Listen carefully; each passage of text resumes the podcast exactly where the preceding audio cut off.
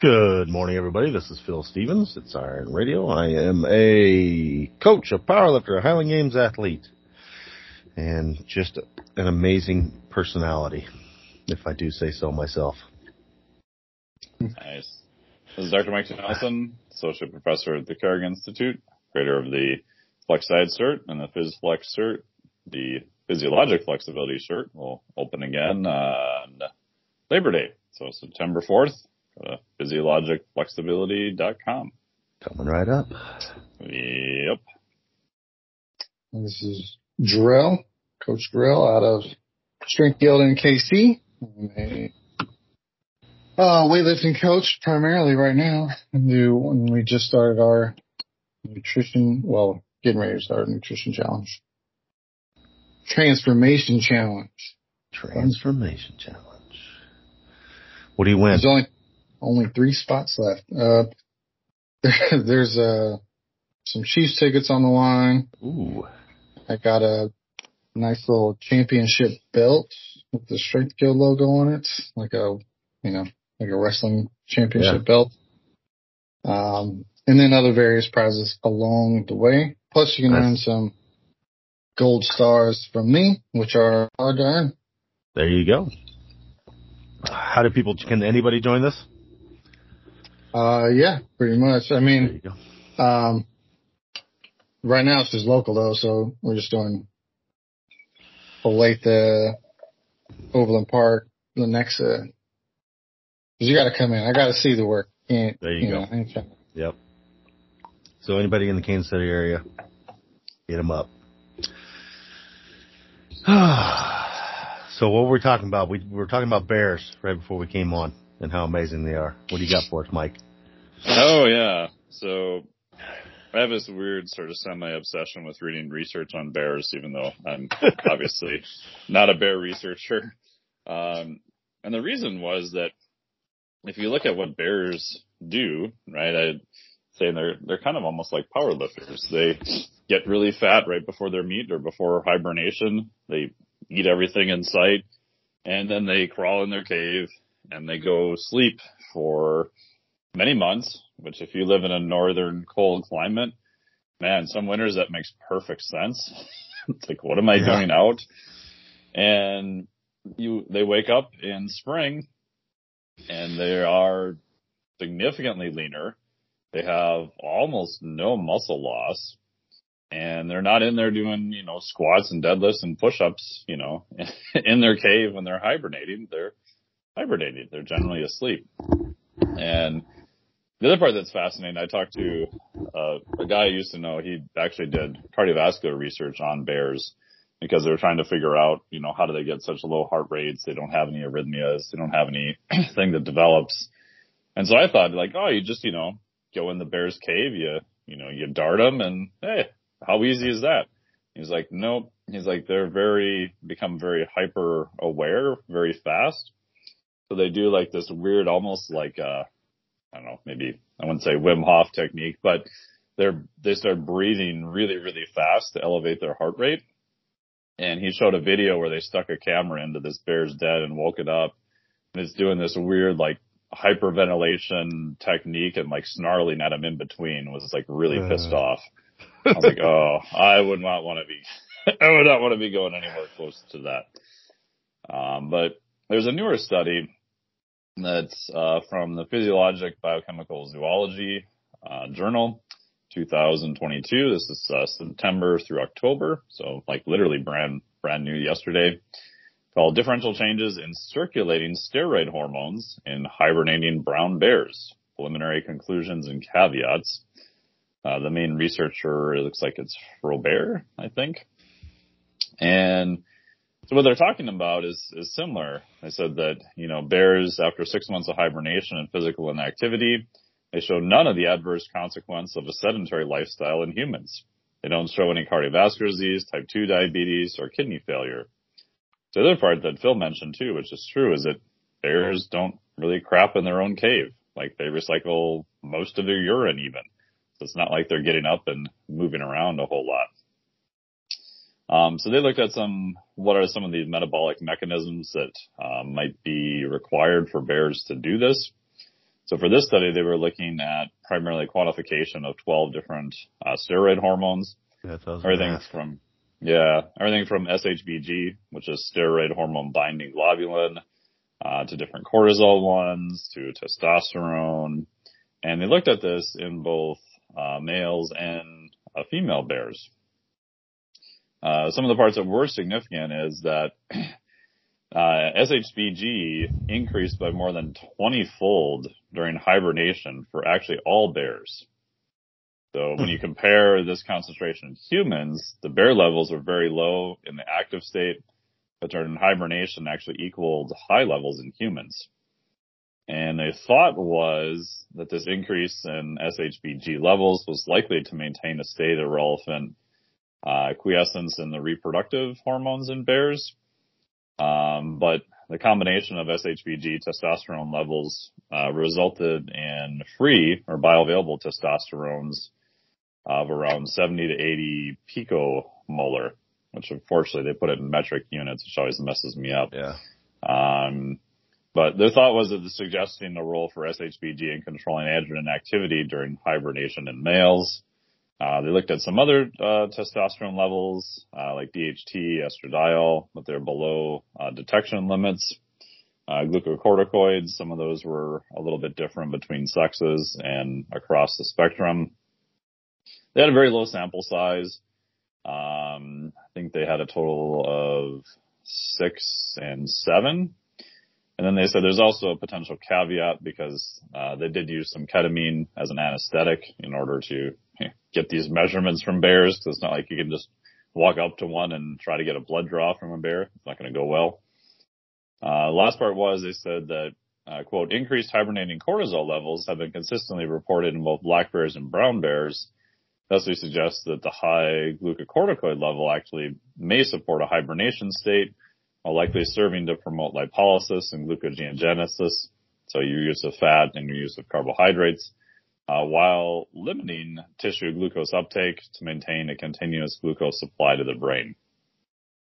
What is also interesting to me about that is that generally if glucocorticoids are too high or cortisol gets too high, then that can potentially affect uh, muscle mass too.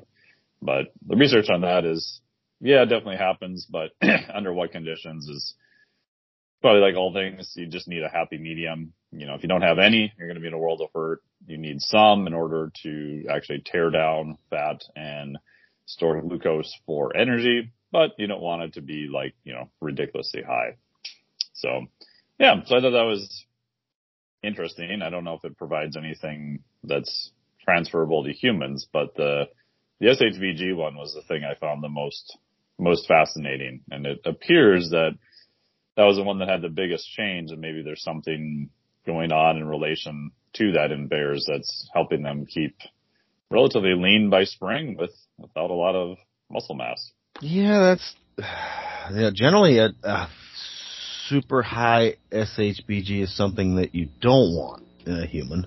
Right, because that's the theory is that you know it's exactly what the name says. It's not being used then right? it's being bound to it.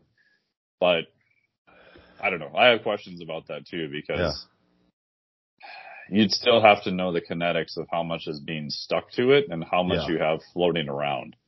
So I, yeah, I think it's a thing, but a lot of people are like, oh, my SHBG is real high. I'm screwed. It's like, yeah. well, what's your testosterone? What's your free testosterone? What's your mm-hmm. estradiol? Like, you need to look at all, like, you know, all blood work, right? You need to look at all the other measures, but yeah, it does seem a little bit. Yeah, not Unless what I would like releasing it or something and just keeping it around longer, and uh, is the only thing I could think about. Is potentially it's hanging on and just keeping keeping it around at a higher level a longer period of time. I don't know. Because in yeah. humans, like if you put me into a medicated coma for three months, fed me nothing, like I would wither away to nothing. You know? Oh, yeah. You'd wake me up at the end of winter and I would look like, I don't uh, uh, some kind of pop singer or something. I don't know.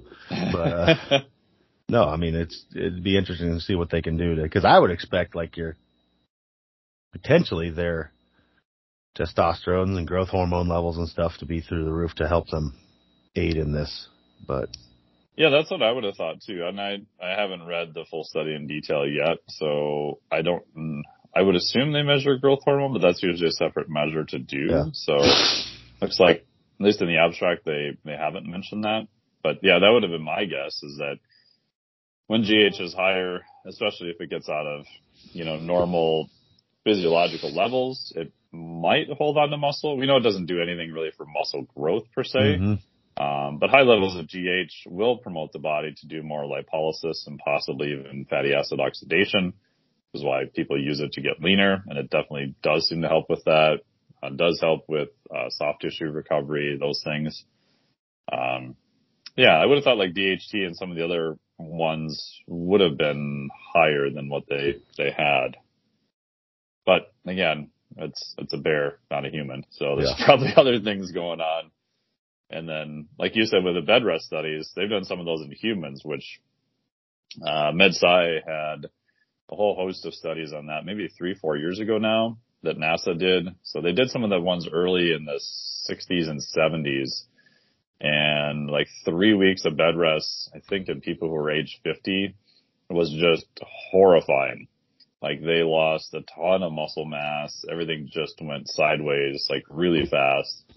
And a lot of times when we say bed rest, like they were usually at about a, I think a three degree head down tilt.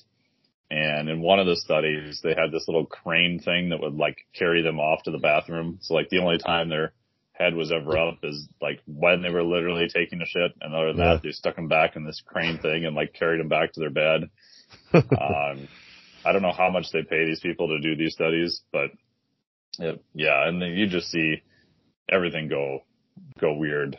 Um, there's a researcher in the Netherlands, uh, Van Loon, and they did a study in older adults. I think they were in their 70s.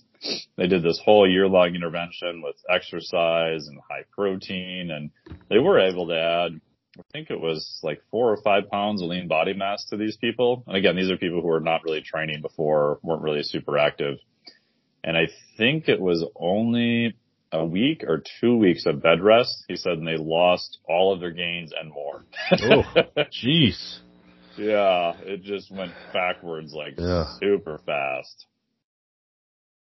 Ugh. But you see that in atrophy, right? Everyone's had Yeah. injuries. You know, I had, I ripped my entire right shoulder out playing broom ball in Oh college. yeah.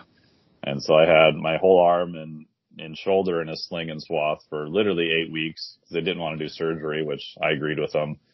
By the time I got done, like you could play games with my tricep. It like flapped in the wind.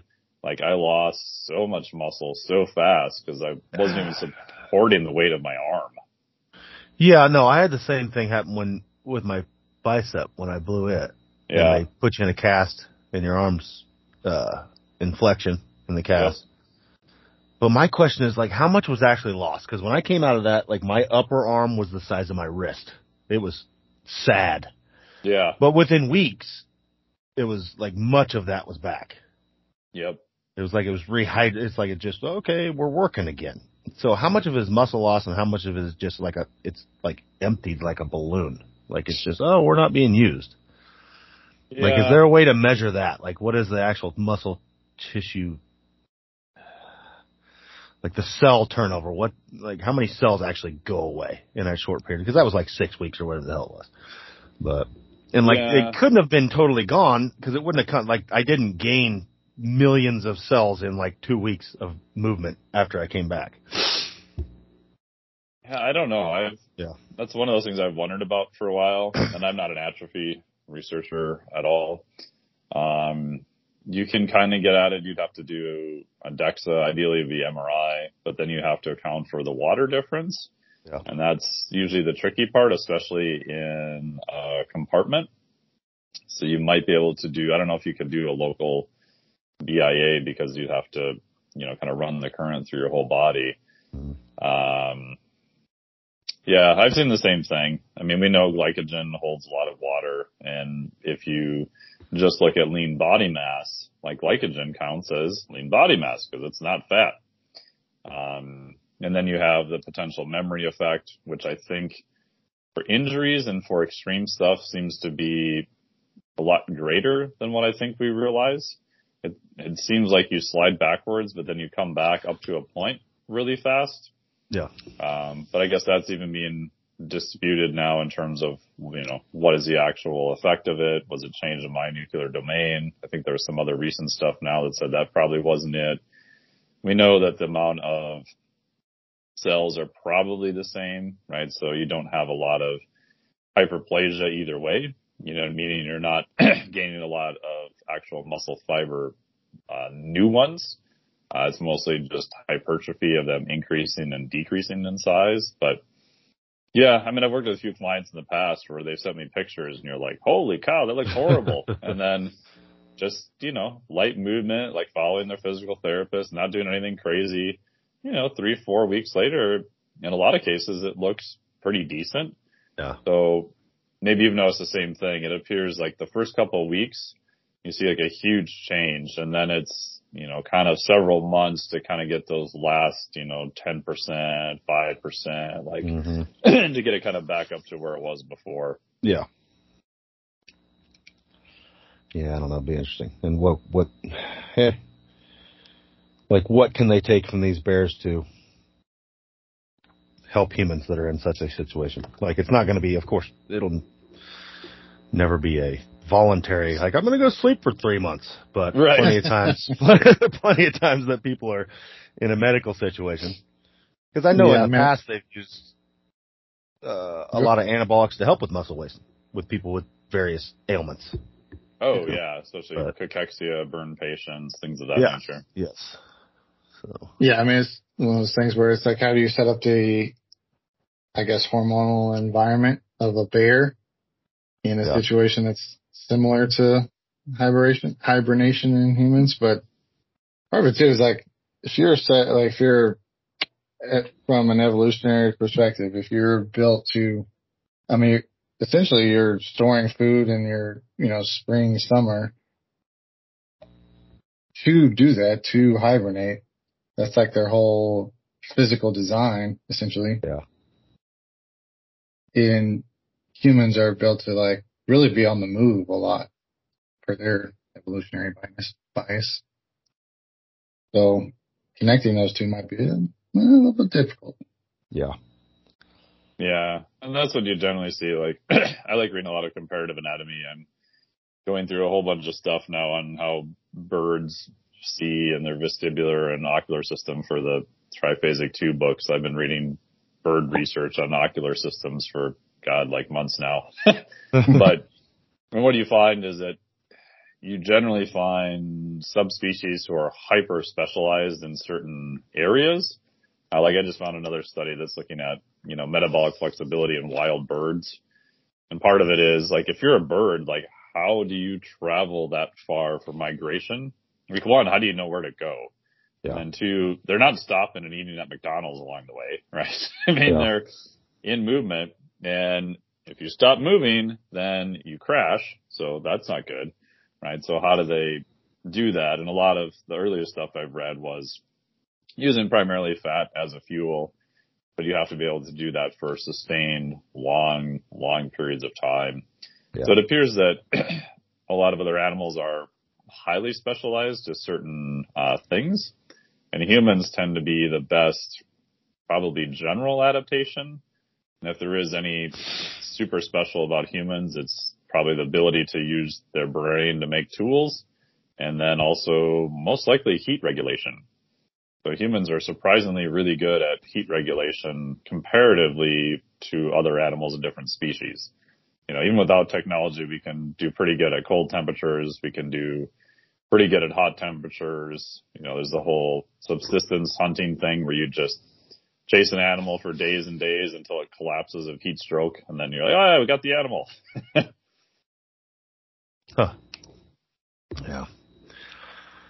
I don't know. Um,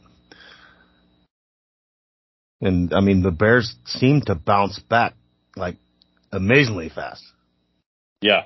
You know, I mean, they essentially lose. No, but aside from the fact they're pissed off and hungry when they wake up, and they'll eat anything.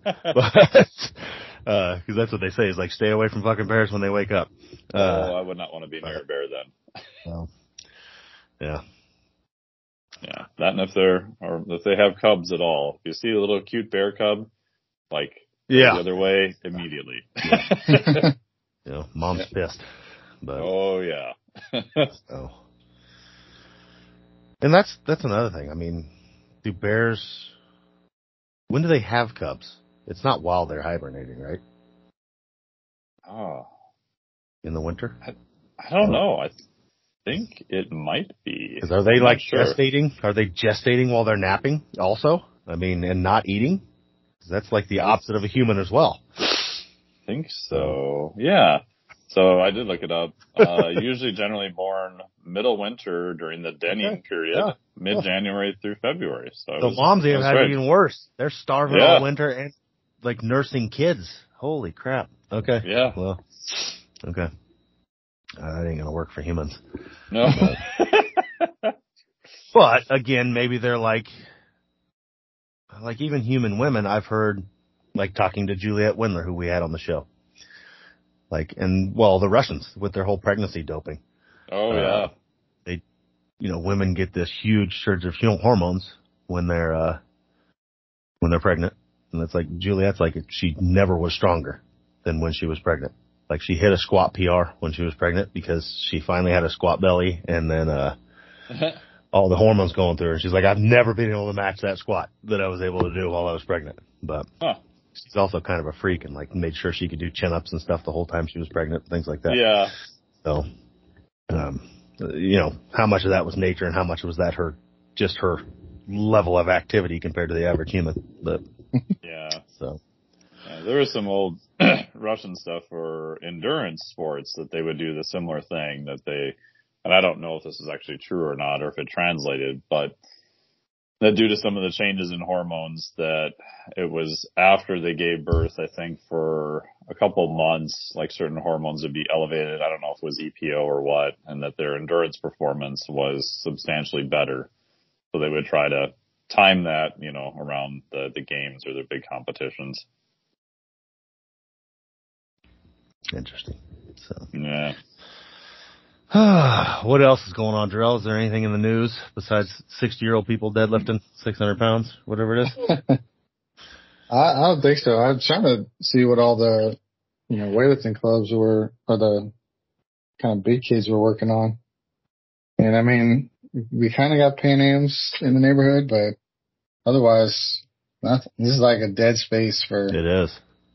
it. I mean, it's ending soon for all sports because football will be back, but it, this is like the dead space for all sports is like that August Yeah. early September. So, but I, I've been kind of, I was able to glean some info from a long snapper. There's apparently a, uh, apparently he's a really good long snapping, uh, he was a good long snapper in the league for, in the NFL for a long time, but he's, he does like long snapping lessons here. hmm And, and so he was, you know, teaching one of the kids that I have trained before about like what, what's important. And then, I mean, he went in explicit, not explicit detail, but he went in detail how strong your posterior chain should be.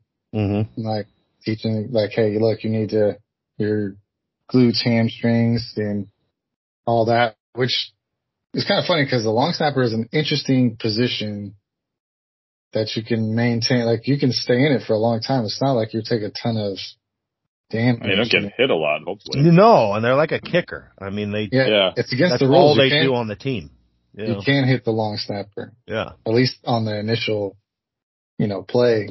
Yeah. So yeah, I mean, and it was just interesting to hear what is im- important to a long snapper and why, but, um, and the fact that how important the posterior chain is and just basic posterior chain strength in sport. I know we harp on that like all the time with every new athlete is like, yeah, okay, you know, quads and abs and all that, but like your glutes, hammies and back are your like real athlete hmm muscles. So it was interesting to hear that, just kind of a perspective from a long snapping specialist who like teaches people that now.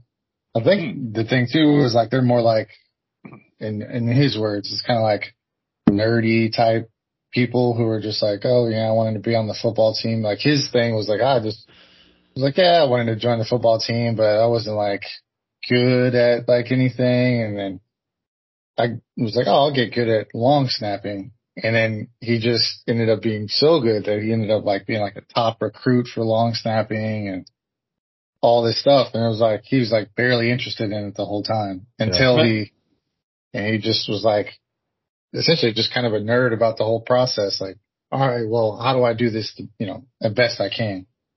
Yeah. So just his, his opinions on that were, were interesting.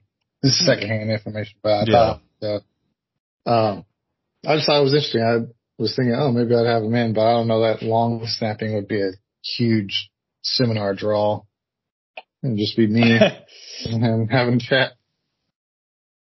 Yeah, that's definitely a, a sub niche topic. yeah, yeah, yeah. sure. Well, I mean, I'm interested in that stuff, but yeah, so am I. I mean, that's uh, that's like me looking back. If I had something to choose, I always said I'd be a punter in the NFL if I could choose my career. oh yeah. Like you're never like a place kicker. Like the game is in your hands at times. Like you got to make this fucking field goal. Like a punter, you just doesn't matter that much. Like oh, you put it at the five instead of the ten. You know, it's not that. It's not game ending shit usually. Um, and you make you know at least the league minimum. So, and that's good money. So, practices, you just go out and punt a few balls. You know, people can't hit you.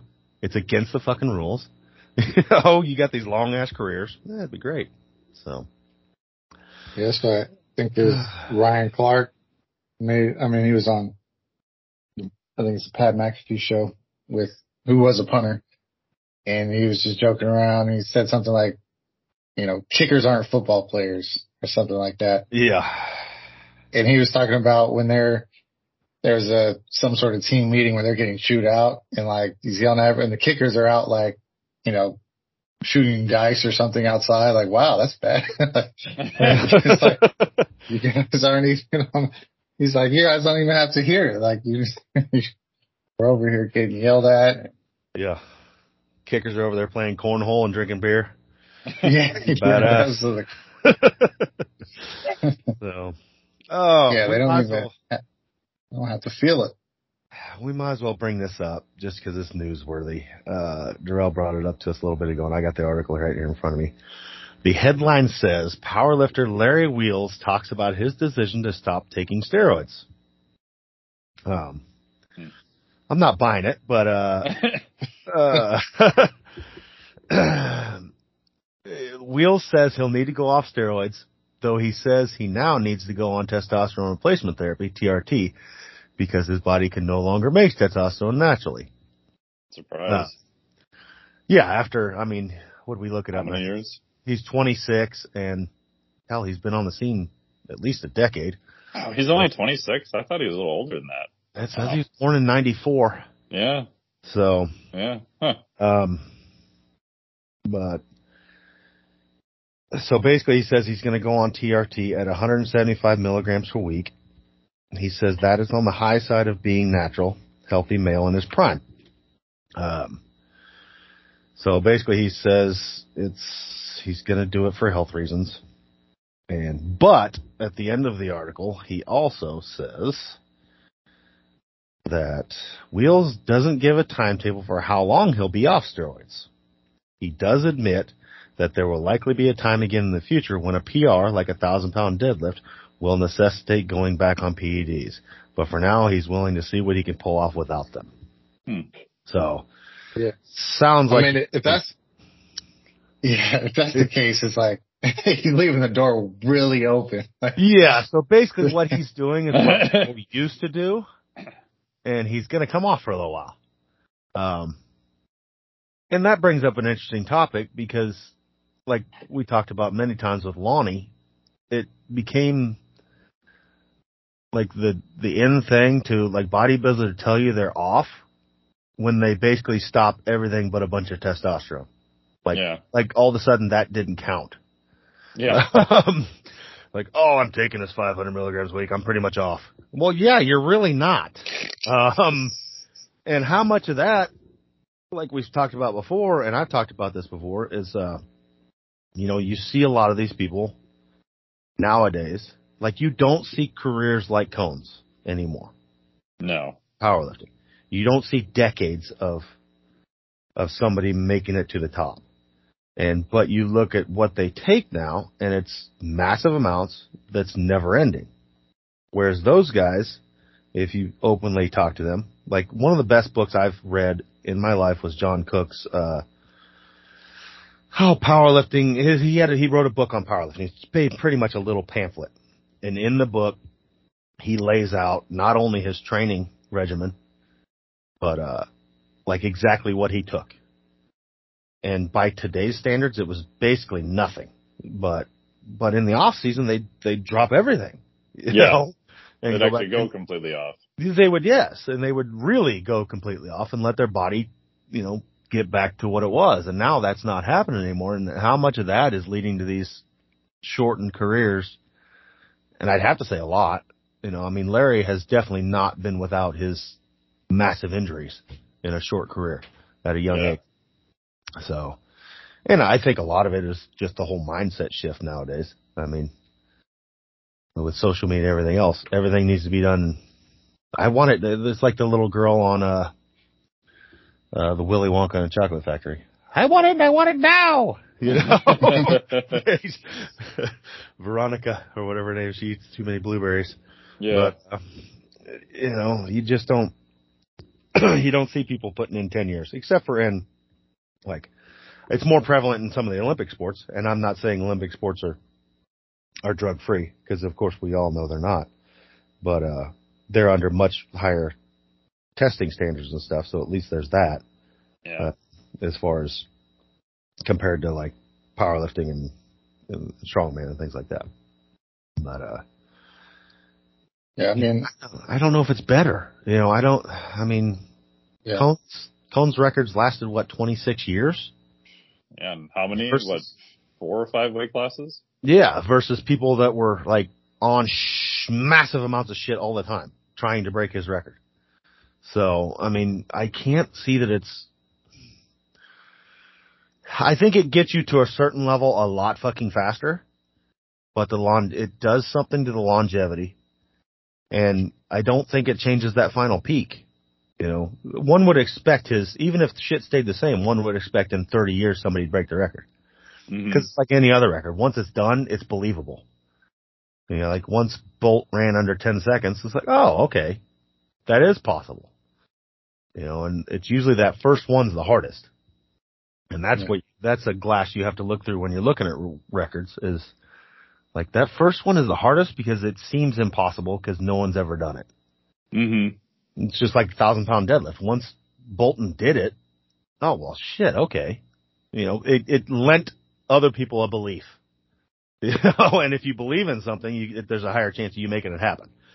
So, uh, Yeah, I mean, of course, I I would say, I mean, it steals from not steals from the sport. It's like not diminishing their accomplishments in total, but you know, you want to see, particularly if you think about it in terms of like characters, right? In a, in a entertainment value, you want to see your characters like doing well for a long time. hmm And if you just have like a five year run, and to me, that's about, at least in my shortish experience out and outside of weightlifting, I should say.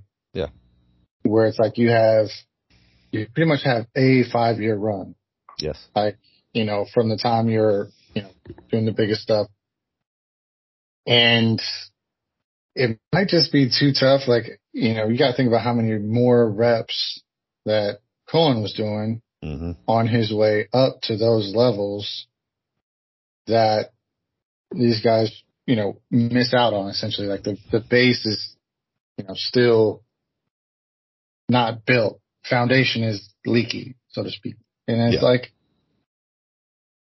that, that part I think is hard to disconnect from. Like Yes. the, the more reps you can get in over a longer space, like your, your technique is going to be better as well. Like you know, per your body type. I mean, you know, if you watch Ed Coan, you might not think, oh, what a, you know, perfect powerlifter or something. Mm-hmm. But he's, in terms of like knowing his body and knowing his lifts, it was like, Yeah. Yeah. So you can't replace the amount of, like that amount of reps. And Yeah. you see it in weightlifting sometimes too. It's like the, the Bulgarians versus like the Russians were very, you know, Bulgarians were very violent and attacked lifts and all that stuff. They had a ton of injuries and their stars didn't last very long. They were Yeah. usually done by like 26. Whereas you still had, you know, Russian guys in that same era who were getting to 36 and Yes. still hitting, record- like breaking their own records. You know, so just having enough more time with, you know, those reps and otherwise, and if you do start down that path, it's like, that is a one shot path. Like if you miss, it's like trying to fly to the moon is like, you know, if, if you're off by a few degrees, you, you not only will not hit the record, but it could be devastating and you'll be yeah. Out in space doing, you know, essentially nothing. Yeah, and that's So- like, it's just, uh, yeah, I mean, I've just seen it too many times that we see this rising star, the young guy, that is like, oh, he's within 100 pounds of that record. And they, where did he come from? And then a year and a half later, he's gone. Yeah. You know, he's just wrecked. Whereas I'm just, I just pulled up Coan's page here and he won the IPF Worlds and then he took a bunch of firsts in the Worlds for the next 17 years. yeah. So from 84 to 2001.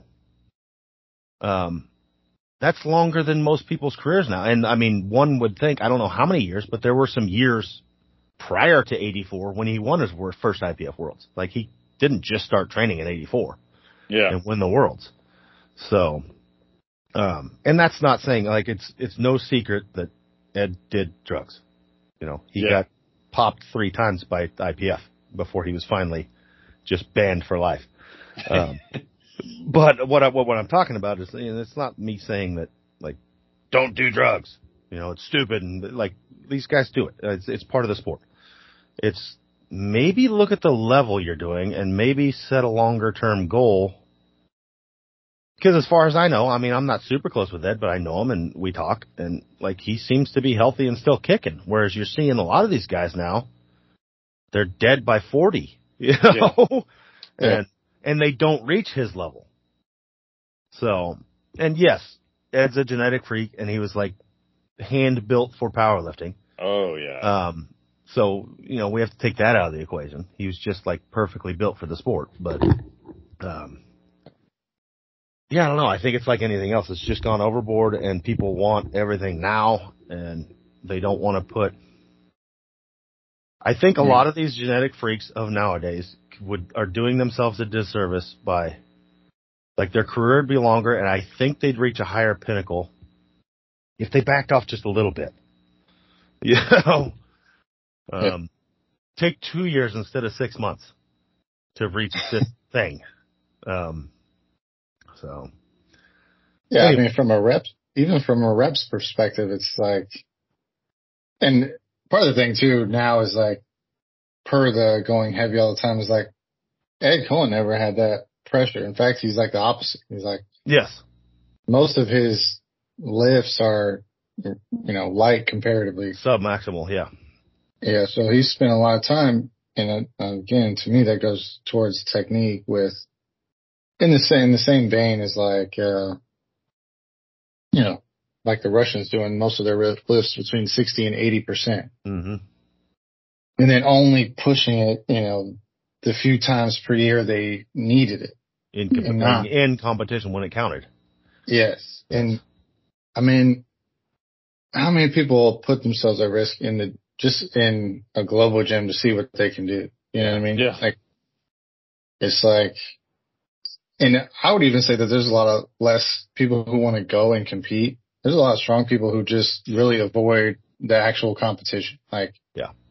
they, you know, a lot of, uh, say talented people in strength sports who just are like, Instagram is enough. And it's like, okay, but you know, you don't have any timing, any like, you know, leveling off. You're not like doing any baseline work. There's none of that. It's just test, test, test all the time. Yeah. And the younger guys, and I can tell you from experience that they get super connected to that. And so when they hear someone say like, nah, man, you need to like take your time and get there. Not, not early or late. Get there on time. Like you don't need to be, you know, whatever it is. But some of that too, I think for them is like how they come into the sport or come into lifting. It's like if you started in high school, a lot of times you come into lifting from like a insecurity as a guy anyway.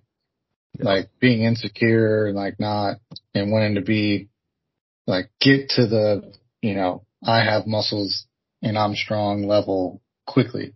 Mm-hmm. So, and it just sticks with them. And then by the time they get to like 25, 26, drugs or no drugs, they're like, oh, I'm all beat up. I can't do anything. Yeah. Was it worth it? Yeah. And I think that changes a little bit. I mean, I know my training's changed because of that. And like you said, a lot of it was talking to Ed. Like the only time he took heavy lifts was on the platform because he was a firm believer in you only each organism, each person has so many max attempts in their lifespan. How are you going to use those? You know, and he chose to use them on the platform.